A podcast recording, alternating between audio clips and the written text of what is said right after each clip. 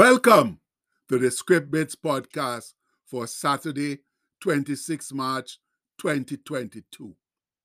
Our bit today is taken from Matthew chapter 4, verse 19.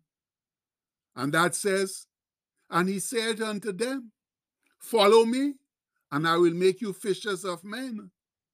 And they straightway left their nets and followed him. So, friends, we finally come to Saturday, that in between day where you can either do plenty or nothing at all.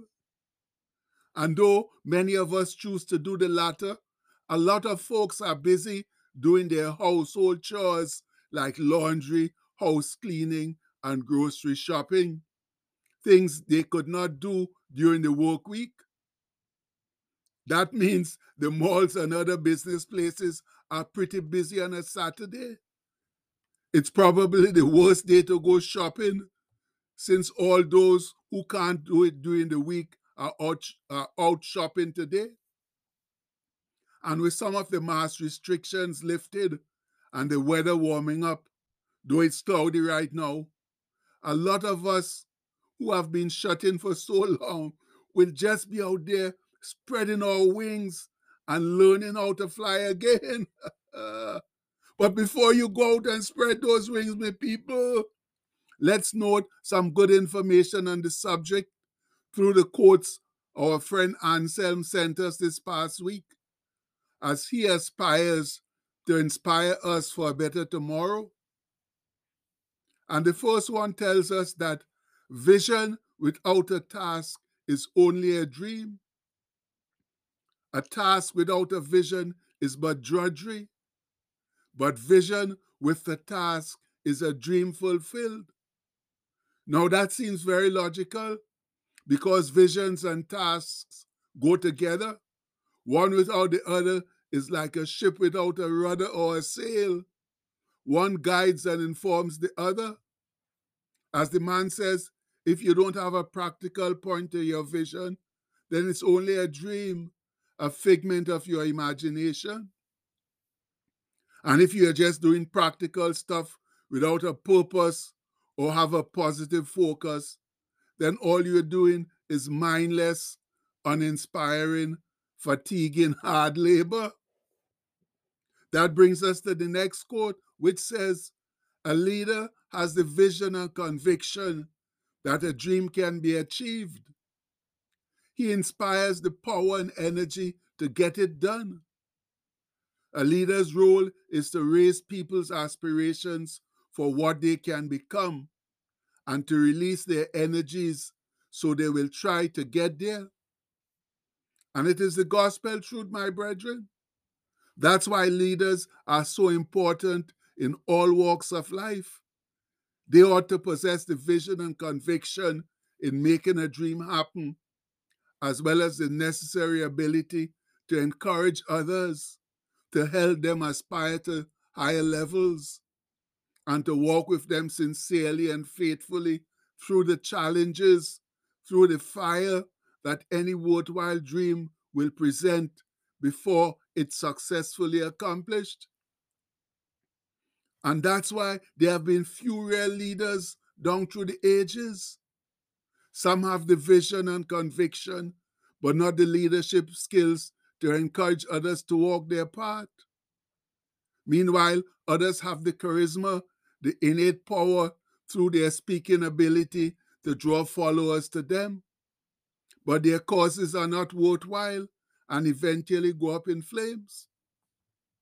But down through the ages, there's been one man who stood out as a leader who had all that was necessary to lead.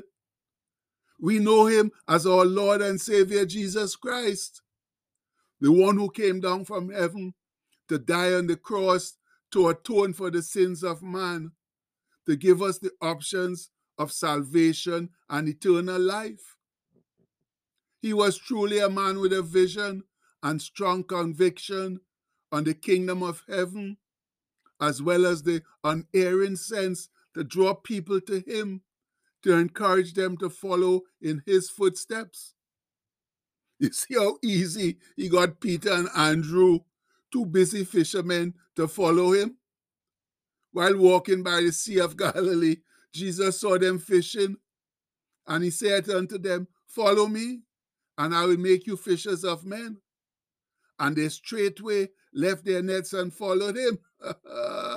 no, that's what you call the ability to inspire others. But would you believe a short while later it got even better? Jesus saw James and John sitting in their boat mending nets with their father Zebedee and called them. And in response to that call, the good book says, and they immediately left the ship and their father and followed him. Yo, without even by a leave, by your leave, rather, they just left their poor father and followed a man they didn't know from Adam. But that's what Jesus does to you. He inspires you to reach higher, to get better, to attain excellence through diligence and faith in Him. And that's why this next quote is so valuable. It says, Sometimes it's worth risking it all for a dream only you can see. And I want to add, especially if, it, if it's a dream that Jesus has put in your heart. Yes, friends, many of us have dreams that others can't see or don't agree with. But oftentimes, that dream is worth risking it all to try and accomplish. Just look at the numerous inventors like Henry Ford with a combustible engine in a car and Thomas Edison with electricity and his many other inventions. They thought their dreams worthwhile and risked it all. No, not everyone who does that is successful for one reason or another. But I'm here to tell you that if it's something Jesus puts in your heart, then he will see that it's successful. And I'm talking here from personal experience. This script bit that we are reading and writing here was not my idea. Never in a million years did I ever dream that I would be writing on scripture. But the Lord broached the idea and I laughed, just like Sarah did when told she would produce a boy child in her old age. But despite my pleas that I couldn't write on scripture because I didn't know it, the Lord refused to take no for an answer. just like he didn't take Moses' excuse saying he stuttered and couldn't be expected to talk to Pharaoh, the most powerful man in the world at the time. Now, don't get me wrong, I'm nowhere near Moses' class. And so the Lord didn't get as annoyed with me as he did with Moses. But he certainly kept prodding me until I agreed. And now, 15 years later, through his awesome faithfulness, I'm writing on scripture although I still don't know as much as I think I ought to. But the Lord isn't complaining because He knows that I'm sincerely trying and that through His encouragement, grace, and mercy, I've come a long way since that first bit of one scripture verse in 2007. And the next quote is a perfect segue, for it says, Success is no accident.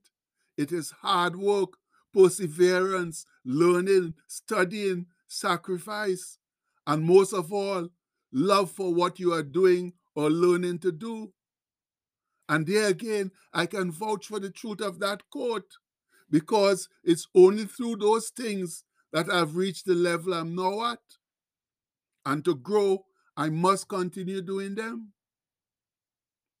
Now, in our current society, however, we all see a lot of people enjoying the benefits of their success and we envy them and want to be like them. But few of us are willing to go, go through the hardship and pain that it takes to be successful. We like the end results, but not what it takes to get there. But my people, it's only through perseverance and hard work will we ever become successful. So if you are planning on being a success in anything, you'd better prepare yourself for plenty hard knocks. And this last quote nicely closes today's session. It says to raise the bar a little higher each time you succeed. Yes, my people, each time we have success, we need to set our cap a little higher and climb to the next level. Because staying the same place, sitting on your laurels, only breeds laziness, inertia, and lethargy, which kill your spirit and eventually set you on the road to decline and destruction. And you can see that the examples in the fall of all the great nations and organizations that became successful, but then just sat on their laurels, making no efforts to keep their standards high. And that's why Cousin Sol's advice is ever so important. For he says, The heart of the prudent getteth knowledge, and the ear of the wise seeketh knowledge. And that comes from Proverbs 18 15. And if by chance you don't understand that, here's the MSG or the message version that says, Wise men and women are always learning, always listening for fresh insights. Yes, friends, we must never stop learning, striving to be better, for when we do, we die. Much love. And the postscript for today says the standard, the standards of a person, organization, or society say a lot about them, whether they are growing or in decline. And that's the indisputable truth. You look at anybody or any organization or society, you'll know whether they're growing or whether they, they're declining because of the level of their standards. And that's why our Western society is declining right now because our standards have fallen a whole lot. But then, if we stand strong and live for Jesus, we'll be able to raise them again. So please, let's remember all of that now and let's go there today and start living sincerely for Jesus because that's the only way our world will ever improve. And we pray that in his mighty name. Amen. Please have a blessed day, my people. Much love.